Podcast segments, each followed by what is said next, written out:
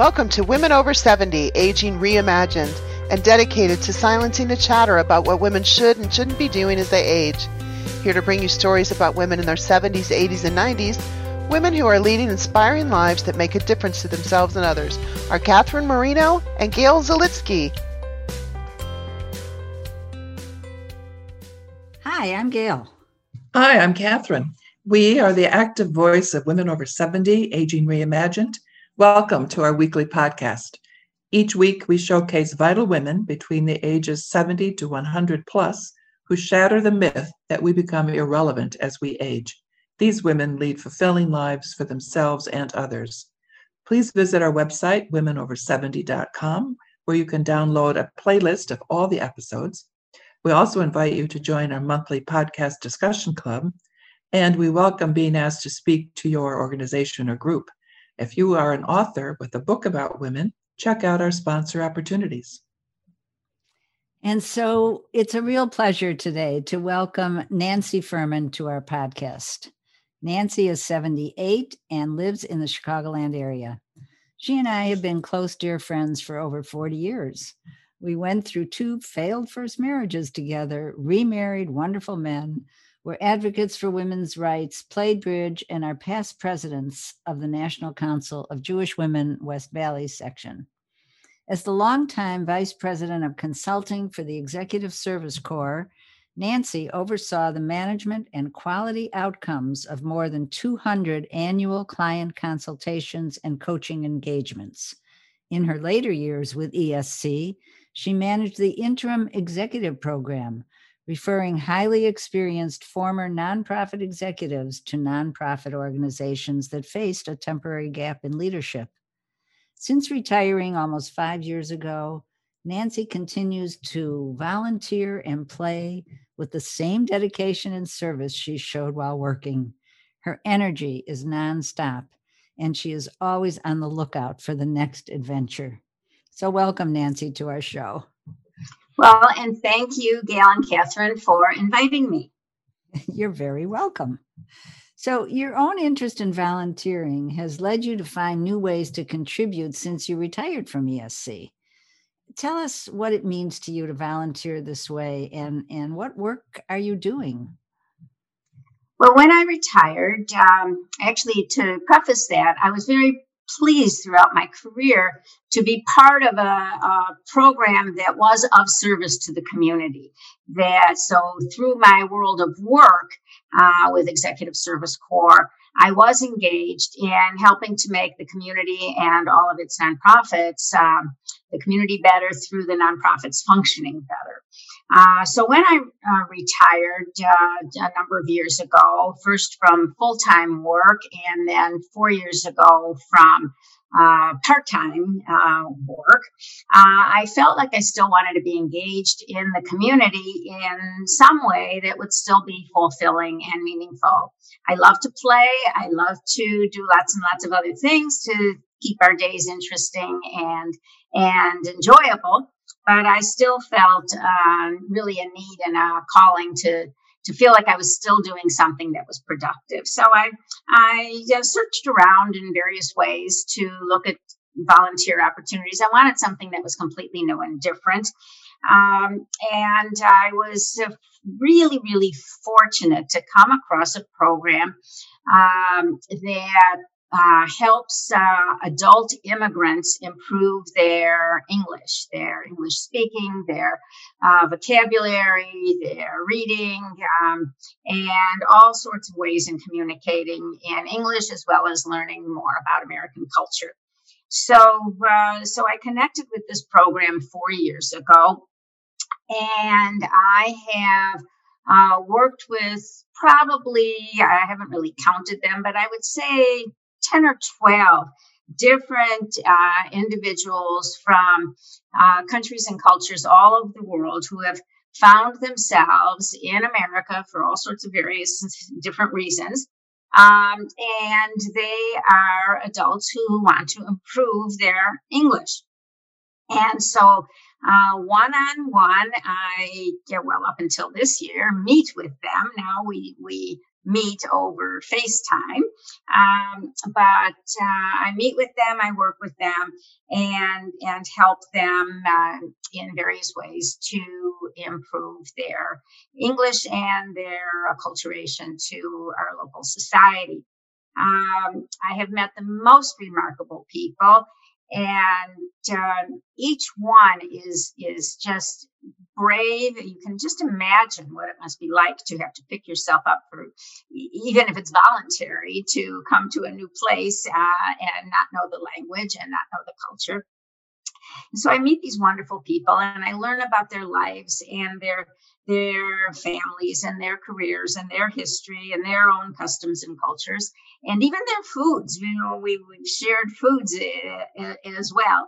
And um, so I, just view it as a real win-win. Um, you know, they they tell me that they benefit. Uh, the one program that I'm involved with, I'm actually involved with two, but one of them does actually pre and post testing with the students every year.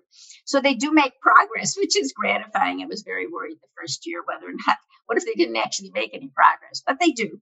And uh, uh, and and I just so enjoy it. So to me, it's not like work, but I do feel like I'm doing something useful. And so, so what countries are they from, Nancy? And what's the organization?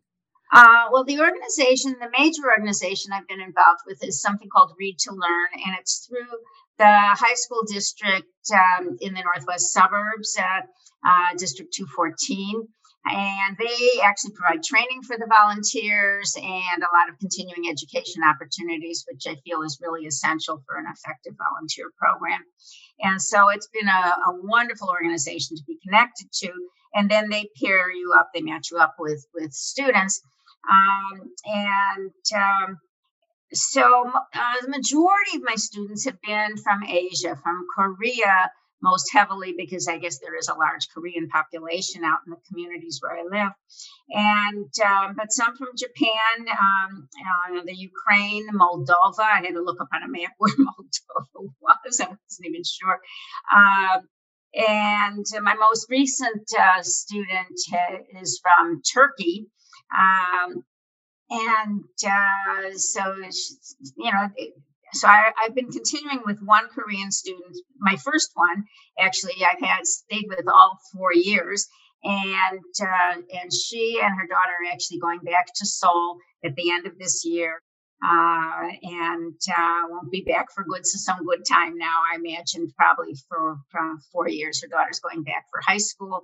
And then hopes to come back to study for university. But uh, so I've been with that student for four years, and the one from Turkey for about a year and a half now. And the others have been, you know, on and off over the years and a number of other places. Uh-huh. Do you intend to continue doing this? Oh, absolutely. Absolutely. Uh, at the beginning of the year, in fact, I intend to get back in touch with the coordinators to replace, uh, uh, to, you know, give me a new student for the, uh, the Korean one who is leaving and the Turkish student is actually on hiatus too because she just had a baby. So I figured, well, I'm going to get through the holidays. And the Turkish student does want to come back when her life settles down a little more. So I think I'll just wait it out a while with her and see if she actually is going to be able to um, commit herself to uh, once a week or every other week. I mean, the, the programs, when they're in place and I'm meeting with them in person, they are every week. Uh, but uh, doing it on FaceTime, you know, we sort of set our own schedules and and um, I leave it up to the students, and you know, it depends on what else is going on in their lives. Uh huh. You know, uh, that's that's really great that you spend your time doing that. And uh, but I'd like to switch gears a little bit for a moment and talk about how you have really made your blended family of how many years now? 30 30, 30 years yes we're married 30 years. 30 years. Hard to believe. It is. Uh, how how you've made that family work. You you have four children and nine grandchildren and yet i see that you have done an extraordinary job of keeping everybody together and and creating all kinds of new traditions. You want to tell us a little bit about that well, it's it's been a challenge, um, uh, but right from the beginning, you know, my husband had two uh, almost adult children, and I had two almost adult children, you know, kind of in and out of college ages. And um, so, uh, so we sort of, you know, I mean, we didn't have a whole lot of conversation about it, but it just sort of evolved that, you know, we were going to really work hard to bring the children together. They weren't little. They weren't, uh, well, one of them actually did live with us for a very short, two of them actually for a very short time at the beginning. Um, but, um, um, but basically, they were grown and finding their own ways. Um, so it's not like we were living together and raising them, but but we created family opportunities and tried to create family traditions to that would bring all the children together. Three of the four live here. The fourth one, my son, is in Florida. So he's not connected in the same way because he just doesn't know the others in, in, at all in that way. But uh, the three that live here are all married and all have children now. They didn't, of course, at that time. And uh, so, so we've just worked very hard. It was the one thing we were committed to was that I would, you know, be fair to his kids, he would be fair to my kids, and we tried to uh, to whatever we did for for one person's kids that we did for the others. And um, and they did recognize that we were being fair in that way and all welcomed that. So we were lucky too that the kids each welcomed our new partners uh, and so we would try right from the beginning we would try and get the whole family together and over these 30 years, as their families grew and got more complicated, it takes a great deal of planning to do that because everyone has very busy schedules. So if I wanted to plan a holiday get together, I would start two months ahead with the calendar and and talk with each one of the uh, family members to make sure we could plan a date that absolutely worked with everybody around uh, college schedules, around their own personal holiday schedules, whatever it was. Uh, whatever other activities they had. So, if we were celebrating holidays, sometimes it was before the holiday, sometimes it was after the holiday. Uh, but we just made sure that we always had a date that worked for every single one. And and clearly it has worked because no matter what we do, once we plan it, everybody actually shows up every time. And now the grandkids are mm. now between the ages of 12 and 25, almost 26. And so they're no longer the older ones. The two 12 year olds, of course, just do whatever their parents tell them or take them to. Uh, but the others have their own very independent lives, but they show up every time too. And uh, as recently as Saturday night, when we did get all of the families together for what we called our Latke Zoom Fest, we made a, a Hanukkah party on Zoom delivered uh, latkes and appetizers to each of the families. Made uh, wait, wait, wait! You did that in person? You delivered? Oh yes, yes, yes. We we made our ten pounds of potato pancakes that we make always for this blended family. Um, but instead of uh, heating them up at home, we brought a uh, a package of latkes to each family. We made six stops uh, went as far as Hyde Park in one direction and and Libertyville in the other direction, and brought them each uh, uh, a, a, bunch of latkes and a family favorite appetizer and a bunch of other little treats for them. And so we had uh, the six households, and every household um, even those who don't actually celebrate Hanukkah because it's not part of their religious tradition, but all the households had menorahs and we all lit the candles together and had um, uh, a Latke Zoom Fest happy hour together, and every single person was present. So, so we're very grateful that it's worked. We're grateful for our families, the support, and um, uh, you know, but we've worked at it. We've worked at it, and and they know that uh, that we care, and and so it's a mutual appreciation. And as you are uh, both getting a little older, do you feel do you feel that these that this will continue or is there anyone who might pick up and continue to do it for you uh, how how are you thinking about it no i've i've not really thought about that. Um i it's hard to say how they will continue it when when we're not here. Uh, i think as long as we're here even if we can't do it, I think that that they will make an effort.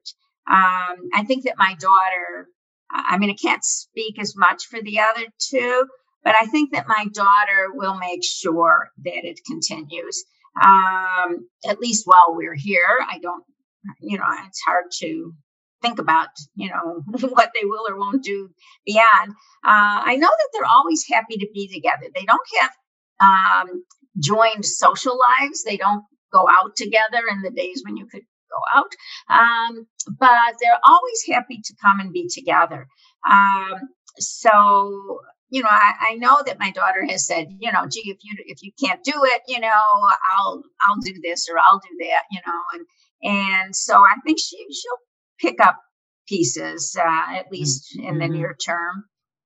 Well, you've certainly been a role model for this, and in in the same way that you have been a role model for uh, sharing wealth and and the steps you took to help everybody be on the same stage, the same page about that. I, I would love for you to tell us a little bit about what you did in terms of your own estate planning and how you shared it with the children. Well, it's um, it, it's it's interesting that uh, you know we had been thinking about and and concerned. This is sort of the same. It's a sort of continuation of the same conversation about um, bringing people together and uh, and how do we manage this blended family. And as we were doing our own estate planning, uh, you know, we were very clear to to make um, the documents that are required and, and, put a lot of thought into. You know, how are we going to make sure that everyone perceives that this is fair and equitable? First, when one of us is gone, and then when both of us are gone, and how do we do this? And then, uh, because the last last thing that we wanted was for um, anyone to feel that we weren't I wasn't fair to his kids or that he wasn't being fair to mine.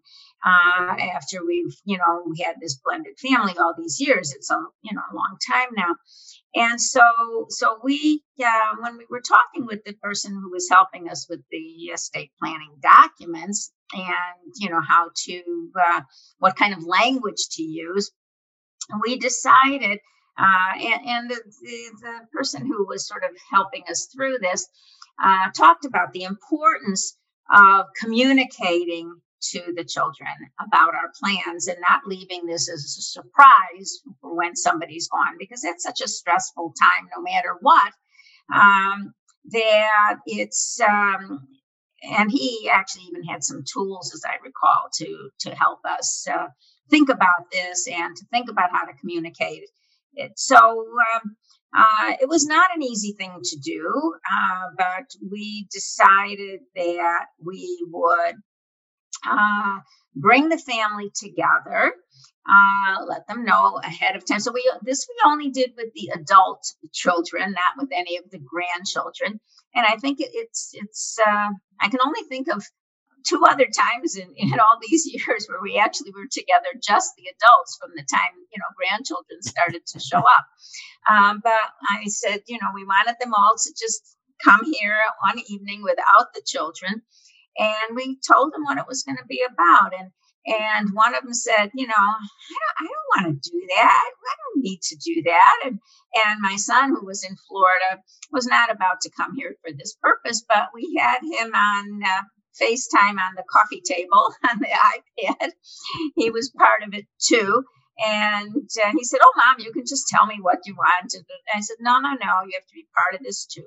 So we got everybody here, the, the eight adults, and we we reviewed all of the, the documents and what our plans were for um, the divisions when one or another of us passes away, and uh, and then when the second one does, and how things would be divided. And we hoped that their perception was that this was equitable and um, and how you know we thought about uh, not just after we were gone, but as we were aging, if there were issues about the house or living where we should be living or driving or you know you know and how the the, the money and, and the legal documents so we we we went over all of it and of course you know uh, answered any questions we also had prepared a uh, what I call like the file inventory and with um, a lot of contact information. It was like a three or four page document with lots and lots and lots of details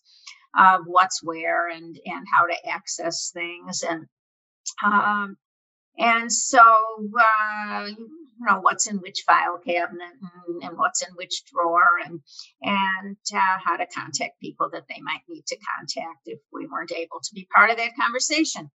And um, so the, even those that were reluctant to have this conversation uh, felt that it was right and fair and and one family member in particular expressed extreme gratitude she said mm. she was so thankful for us for doing this because there's another older member of her family um, who is resistant to any conversations, who has done no planning, uh, and won't talk about any planning. And so she knows that they're going to be at some point left with a, a mess, and that you know, and and uh, and really resents that. Uh, and so she was so extremely grateful that we had taken the time to do this.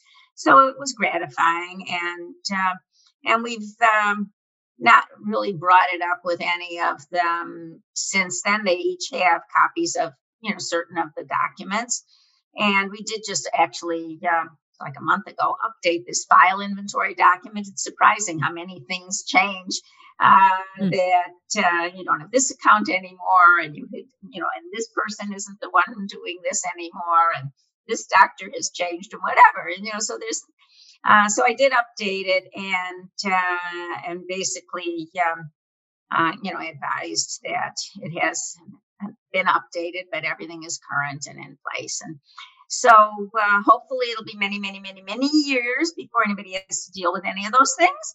Uh, but um, but it was something that we both felt strongly we needed to do. So because I remember after my mom passed away, I was so grateful that my sister and I, and, and through her her later years too, my sister and I, we were always on the same page about what was needed, how how to handle things, and and um, and it was there was never ever any conflicts and and consequently no regrets, you know, and and no hostilities. And and we wanted to try to ensure that our own children would uh, be able to not have any because particularly because it was the blended family.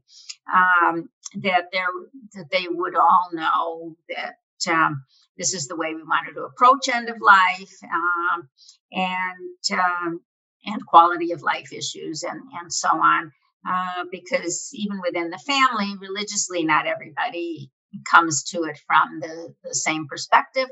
And so we felt it was very important to be clear about um, if they love us and honor us, this is what we hope that they will do, and we hope that they will be together um, when if decisions need to be made by them on our behalf.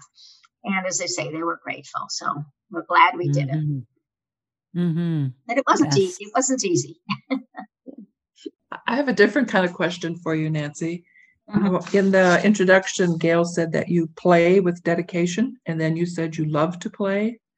Oh, sure. Tell us about play. well, I probably don't play as much as I as I should, um, but you know, I just mean by that um, having you know control to to plan my day around entertaining and enjoyable activities. So I'm not a great big sports person. Uh, but um, I do love to walk. I do. We do love to travel, um, and um, and and uh, play to me is just about planning my days in ways that I think are going to be interesting and enjoyable. So some mm-hmm. days it's it's might be listening to a lecture or taking a class, or you know, right now so much is about involving um, online uh, activities. But mm-hmm. there's so mm-hmm. much available right now. Uh, this morning I was watching, you know, a performance of Alvin Ailey, and oh, you know, and it's all for free. Not all. I mean, we do pay for some of it, but but there's so much available to us. So my playtime is is really around finding things um, uh, that are enjoyable for me. Um, a month or so ago, uh, I read a, um, a Tribune um, a piece by Mary Schmich. Maybe you're familiar with her mm-hmm. column in the Tribune. And she was writing uh, what she called a pandemic column. And uh, and you know everybody busy moaning uh, and groaning about all the things that they're uh, uh, that they can't do and and and she she reflected some things that I really resonated with me and and even before I read this you know I've been doing this with my husband and I would say at the end of the day you know what was good about today? What was fun today? And you know so we just try i mean not every day is is is you know anything extraordinary certainly.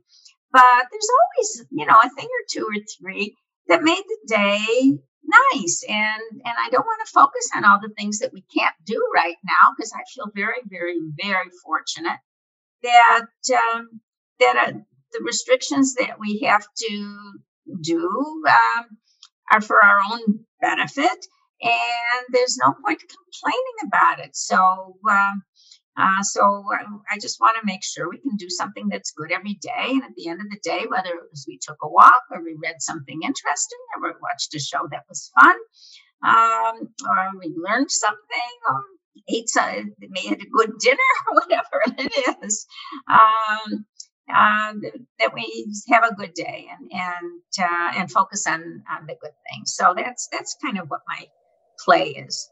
Great. Thank you. I like that. It, yes, it seems as though you you give the same energy to play as you did eh, to work, as you do to volunteerism, as you do to relationships, and and all of that has clearly helped you feel good about where you are and looking forward to the future. And do you ever think about aging besides from a planning point of view? Are you are you um, is there a way that you're approaching it that you're thinking about it, or don't you? Well, it, it's really funny um, that you asked that. Um, I, I, didn't think about uh, anything like goals uh, for most of my life. And uh, I think I told you about this once before, Gail. Uh, our oldest grandson took a course in college, um, something about the different stages of life, and so I would talk to him about his classes. And and um, one day in the spring, and this is probably seven, eight years ago, he said to me, um, uh, you know, sent me a text, you know, Grandma, can I interview you for a, uh, a class I'm taking. Can I interview you tonight? And so I texted him back and said, sure. And we set a time. I said, is this for your, you know, uh, uh, sort of class about ages and stages of life or whatever it was called. And he said, Yeah. I said, Oh, so you got to the old people. And he said, Yeah. So he called with it to interview me and and so he was asking me about my childhood and my young adulthood and and as I was a young adult, did I what were my goals? I said I didn't have any goals. You know, I just got married, had children. I, you know, I didn't have goals. And then um, you know, we got into a little, you know, later. The kids were older. Was my work, my career. You know, uh, did I have goals? I said, no, I didn't have any goals. And so, like three different stages. And then we got to, you know, fairly, I said, well, now I have goals. I never had goals my whole life. I said, but now I actually have goals. It's, it's important to me because we don't know how many years we have left and that we don't, you know, I feel like all of a sudden, um, and, I would say that, you know, this goes back, you know, a few years before I had this interview with him because I had thought about it. And I think maybe it was around the time I was retiring. Uh, maybe it was even a little before that. But I said, my so my my goals now number one is stay healthy do whatever i can to stay healthy um, and and number two i want to um, you know certainly stay connected with my family and friends and i want to continue learning I mean, you know sort of lifelong learning is important to me and you know take classes and travel is a big part of that so uh, so constantly feeling like i'm expanding my horizons and learning more about the world. And my volunteering sort of fits into that because i keep learning about new places through the the students that i meet. And so so i have these goals of being of service and staying well and traveling and learning and family and friends. And these are actual goals. Do i spend a lot of time thinking about them? And what do i do today to enhance these goals? I don't think so. Um, but I, I, feel like they're pretty well internalized at this point that that the, these are the things that kind of drive me for now. And um, and uh, obviously travel is not a part of this at the moment. Um, i don't know you know if and when i'll be getting back on an airplane. I'm not in a hurry to do it. I feel very fortunate we've been able to travel as much as we have over the last uh, 15 years or so. Uh, but, um, um, you know, hopefully the time will come where I'll, feel like it's safe to travel again. Uh, but in the meantime, uh, just focus on the other things, and um, and uh, that's sort of the way I'm approaching these these years, and at least for the short term of the future. Mm-hmm. Well, Wow. Thank you. Thank you very much. You know, uh, you are very inspiring, and your uh, your perspective on life is inspiring, and the things that you do are also inspiring. And so we appreciate very much your sharing these views with us. And I think that you've said a lot of useful things for our listeners. Absolutely. And thank you, Nancy. And listeners, please subscribe and leave a review wherever you listen to podcasts. Become an active participant in our community through our Facebook group and join in on our monthly Zoom gatherings.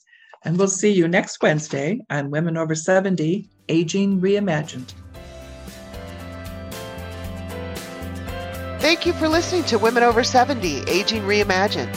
If you like what you've heard today, please subscribe to our podcast wherever you listen. In what ways are you shattering the myth that women over 70 are no longer relevant or visible? How are you celebrating aging? Join with us. Make your voice heard. Find us at womenover70.com.